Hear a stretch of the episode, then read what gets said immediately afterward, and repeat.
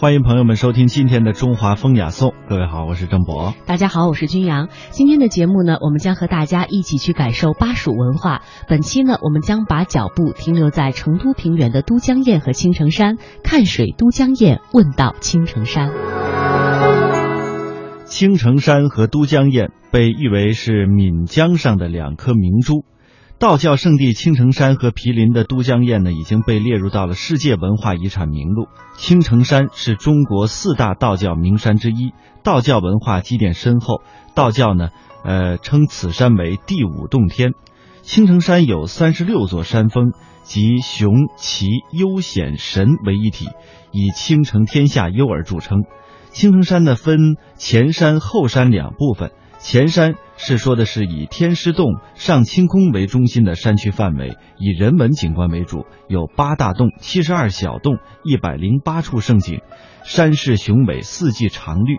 而后山呢，则是以泰安寺、沙坪为中心的山区范围，以自然景观为主，山上峰峦叠嶂，古树参天，是游览避暑的胜地。与青城山相距不到二十公里的都江堰，位于长江支流岷江上游，距离成都市五十余公里，是世界上仍在发挥作用的最古老的水利工程。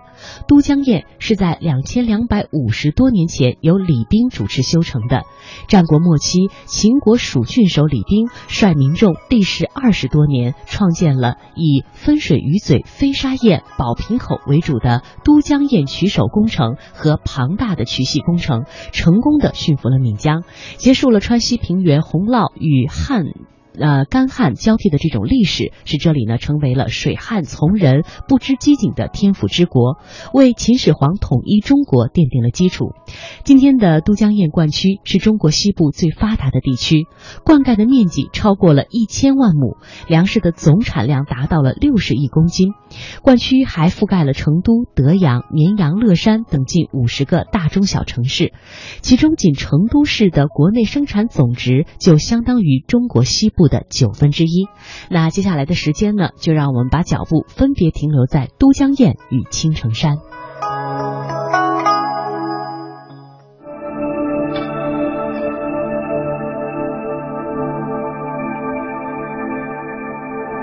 这是中国西部富饶的成都平原，水遍布在城市和乡村。是平原最生动的表情和息息相关的命脉。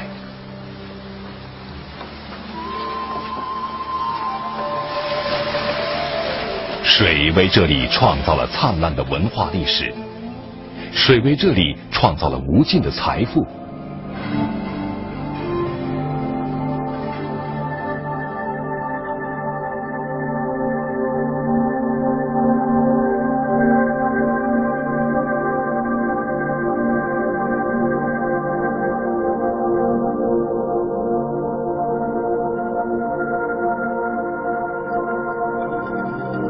为这里带来了天地的灵气和永恒的凝聚力。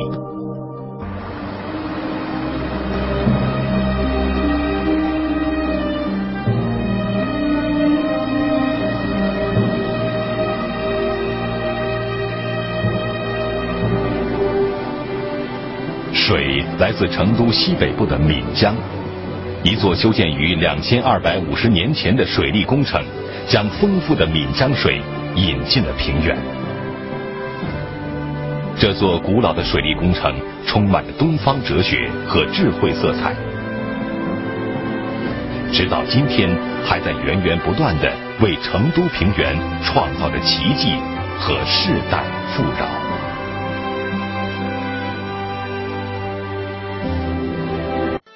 在当时战国时代啊，秦国的水利是。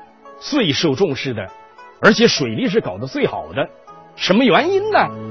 有两个原因。第一，农业的原因。秦国他要兼并天下，要建立一个很大的一个帝国、一个王朝，那粮草非常重要，粮食非常关键，所以呢。秦国搞水利的第一个原因，就是要把农业搞上去，因为水利是农业的命脉嘛。这第二个原因呢，我认为啊，与军事有关。为什么这么讲呢？我们知道，从古到今呢，这战争呢，它运输都很重要。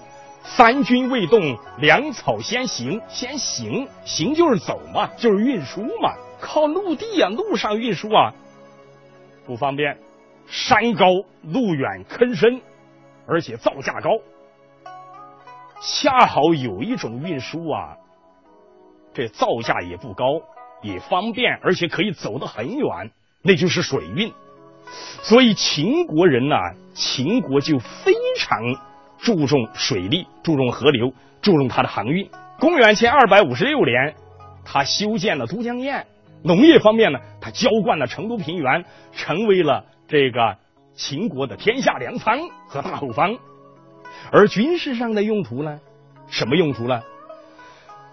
秦国他。把岷江和他的各个支流，把成都平原通过水上的那个运输啊，连成了一片，然后顺着长江而下，直接攻打楚国。楚国是他最强的一个对手啊，他现在通过水运，对于楚国造成了这样一种态势。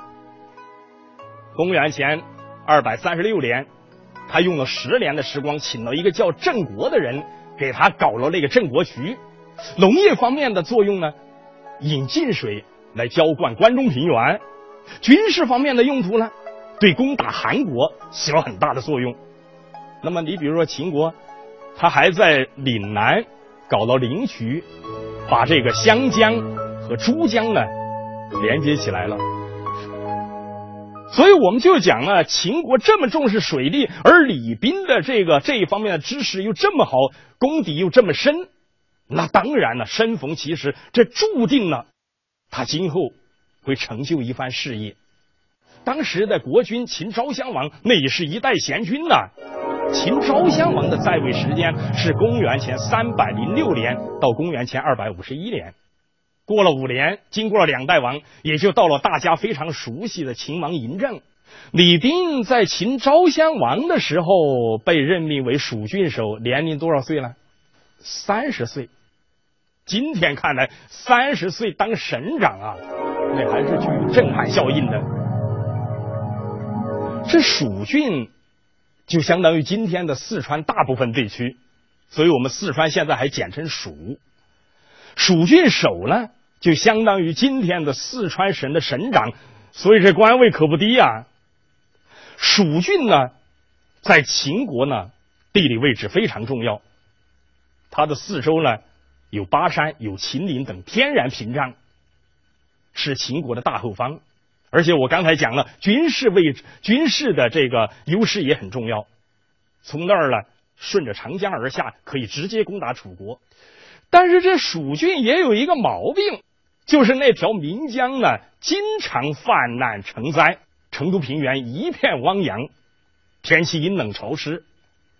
这岷江呢，发源于四川。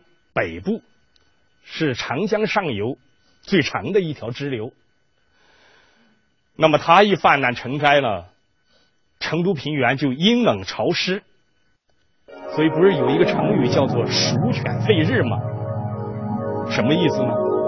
就是呢，成都那一带的狗啊，它看到太阳出来都感到很稀奇、很奇怪，要狂叫。直到现在呢，成都的阴天呢也很多。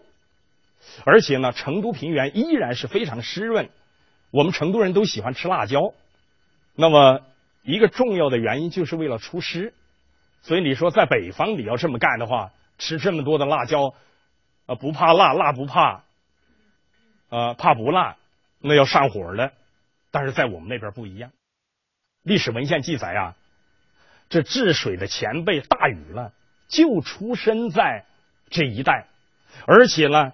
很多时光呢，都是在治理岷江。古蜀国的几个君王也治理岷江，但效果都不大。那么秦国攻打下蜀国以后呢，就在这里建立了蜀郡。建立了蜀郡以后呢，这个水患的问题，这个旱灾的问题依然没有解决。而且以前的蜀郡守都是军事家，不懂水利，所以现在大家觉得应该换一个人，干脆派一个懂水利的专家型的文职干部，在那儿去搞搞，看看效果怎么样。也就是在这种情况下，范雎和田贵把李斌给推荐上去了，而且很快得到了批准。所以咱们讲呢，这都江堰水利工程其实就是这位李斌省长在位期间的一项政绩工程。那么来到了四川以后，李斌又做了些什么事儿呢？李斌这人呢，从小养成了一个习惯，就是喜欢现场实地考察、调查研究。所以李斌来的第一件事就是遍访民情。当地的老百姓呢，就告诉他呀。就说，其实我们成都这一带啊，这土地非常肥沃。你看，我抓一把土，你看都是黑的。现在你到成都去，你看这个土啊，都是这个样子。但为什么我们现在老百姓搞成这样呢？民不聊生呢？就是这岷江，一会儿洪灾，一会儿旱灾。谁要是能把那洪涝灾害给治治，我们一辈子都感激他。都江堰，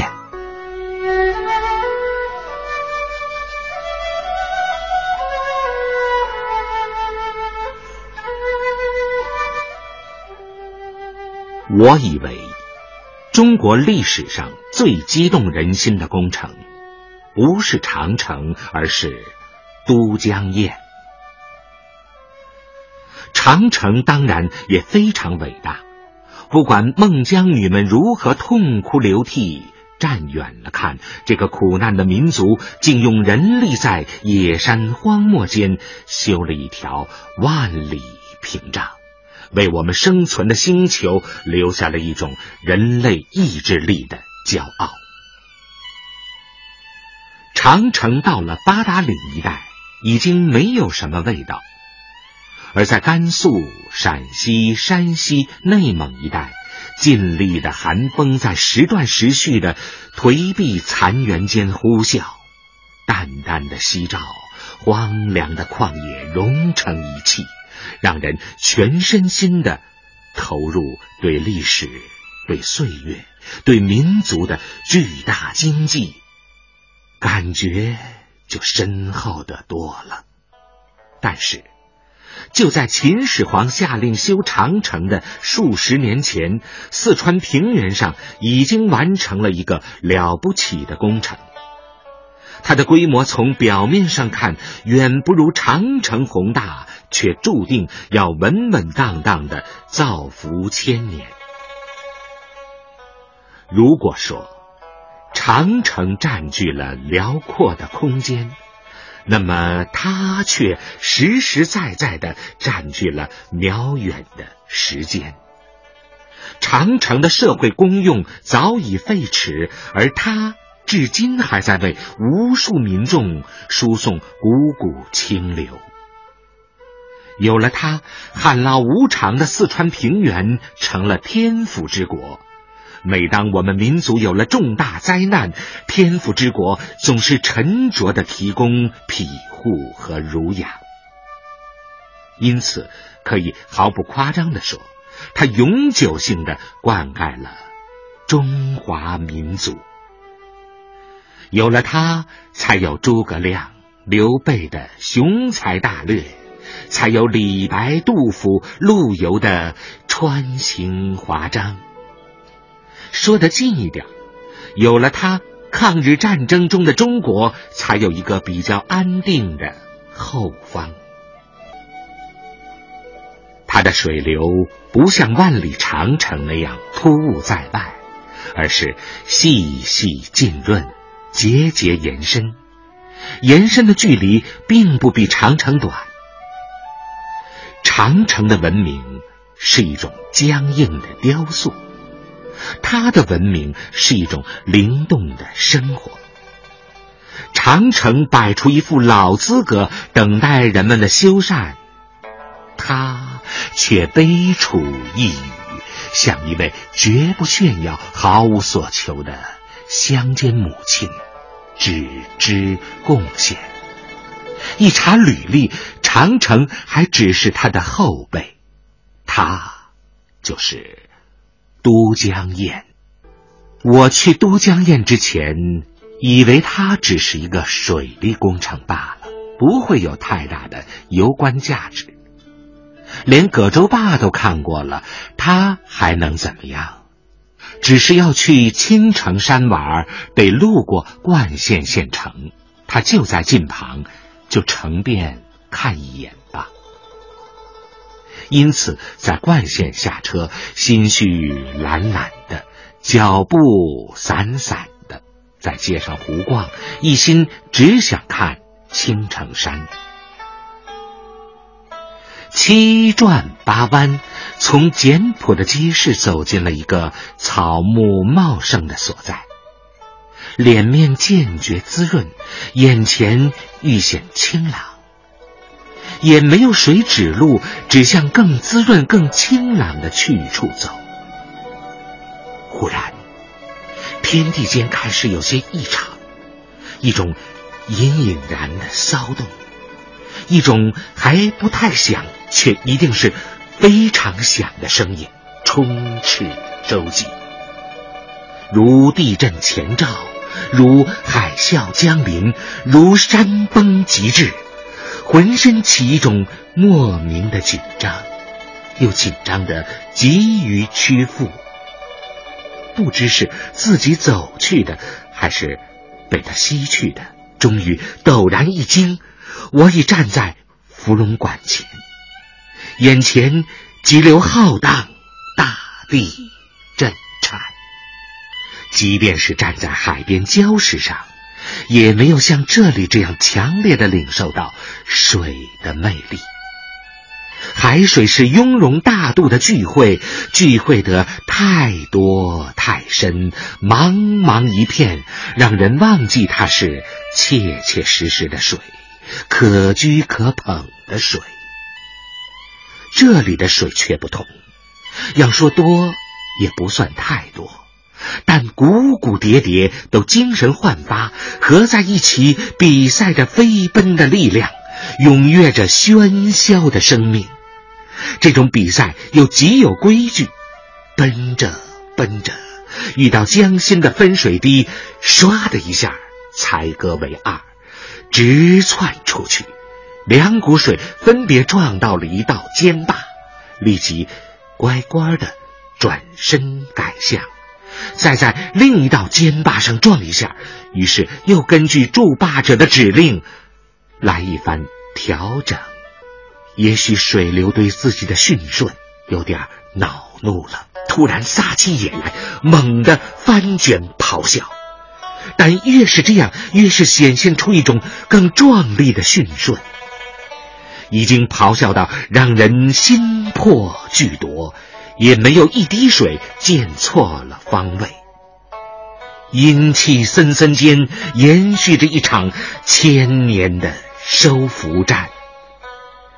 水在这里吃够了苦头，也出足了风头，就像一大波翻越各种障碍的马拉松健儿，把最强悍的生命付之于规整，付之于期盼，付之于众目睽睽。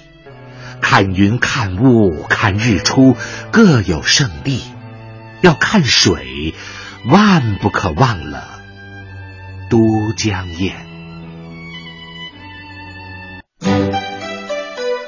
每天一小时，请随我们走进大观园，感受红楼儿女的情怀。每天一小时，随我们坐进白鹿书院，听朱子的治家格言。每天一小时，可邀李白品美酒，白居易赏梅花。今天这一小时，你来了吗？这里是中央人民广播电台香港之声《中华风雅颂》。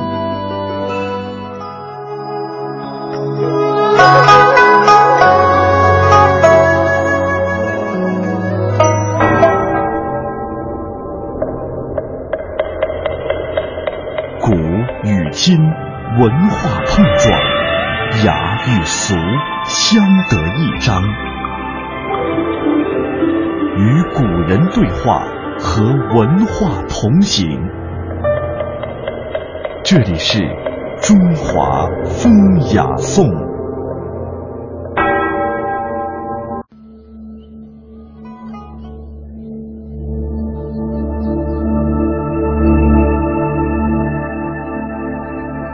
都江堰建成四百年后，公元一百四十三年，一位身着长袍的百岁老人长途跋涉，来到了都江堰西南侧的青城山路。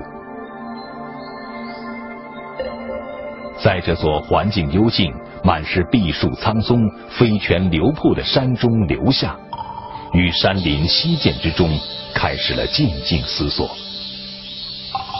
他将毕生学习修行的黄老之学吐故纳新之后，在当地传播，创立了天师道，也就是中国唯一的自创宗教道教。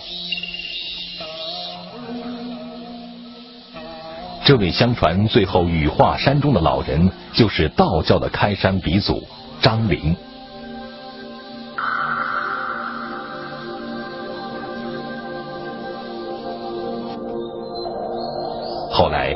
教从这里开始传遍全国各地。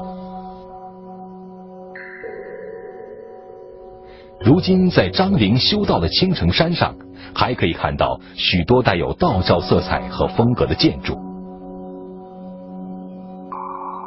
道观完全依照自然地理环境而建造，上下重叠，错落有致，并都以三为建筑构思，体现了道家“道生一，一生二，二生三，三生万物”的宇宙乾坤观念。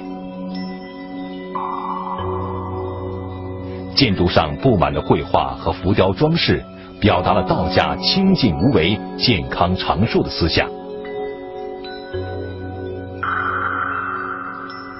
在张陵修行的天师洞大殿前，还刻有象征阴阳乾坤、五行八卦的太极图。这张图表现了道教崇尚天人合一的最高境界。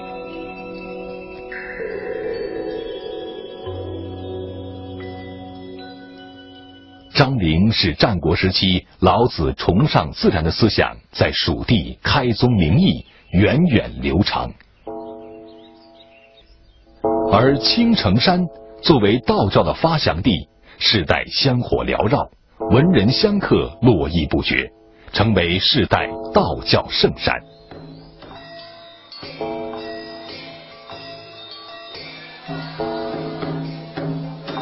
历代许多著名道士在青城山隐居修行、传宗开派，不断丰富和发展了道教文化。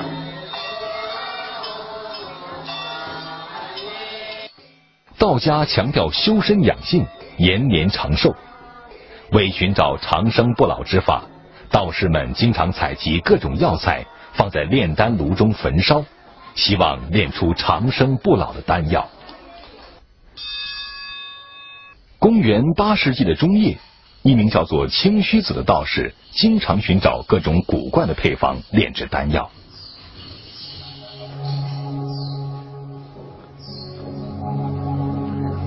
在一次使用硫磺、木炭和硝石为燃料炼丹时，发生了一场意外爆炸。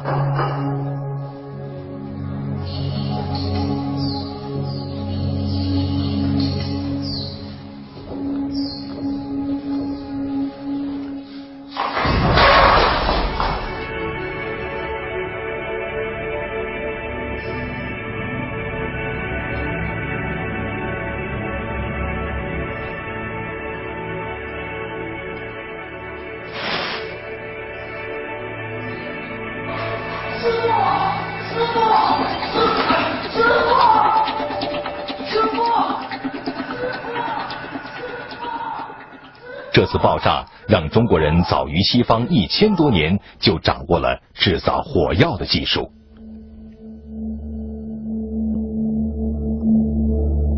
植被丰富的青城山不仅是道教的圣山，还拥有七百三十多种木本植物和大量珍贵药材，吸引了许多道士前来悟道养生。唐太宗时代。道士孙思邈来到了青城山。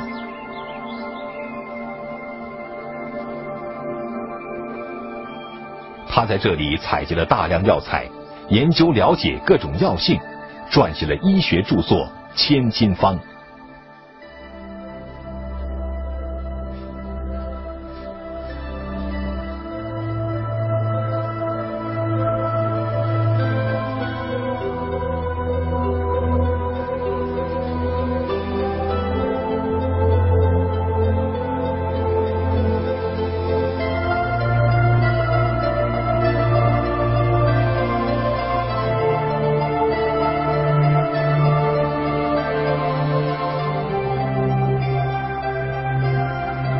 这本至今仍然是中医必修的典籍，孙思邈被后人称为“药王”。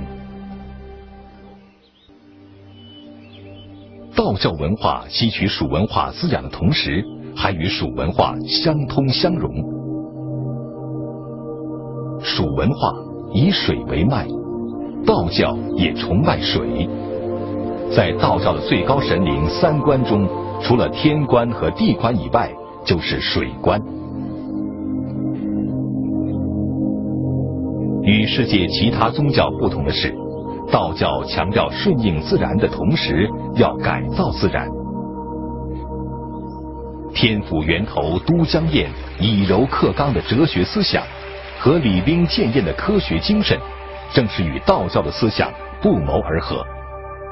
因此，都江堰的创建者李冰又被道教尊崇为。清源妙道真君，成为宗教和科学的完美结合。为纪念李冰，人们在尖山上修建了二王庙，朝朝暮暮，钟鼓博庆，伴随着江水轰鸣。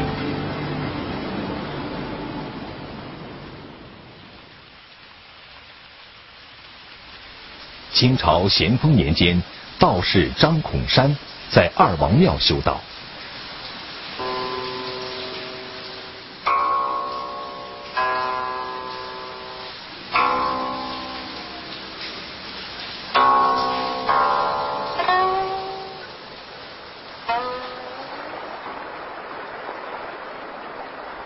他常年在岷江岸边古堰身旁，聆听着变化万千的闽江水声。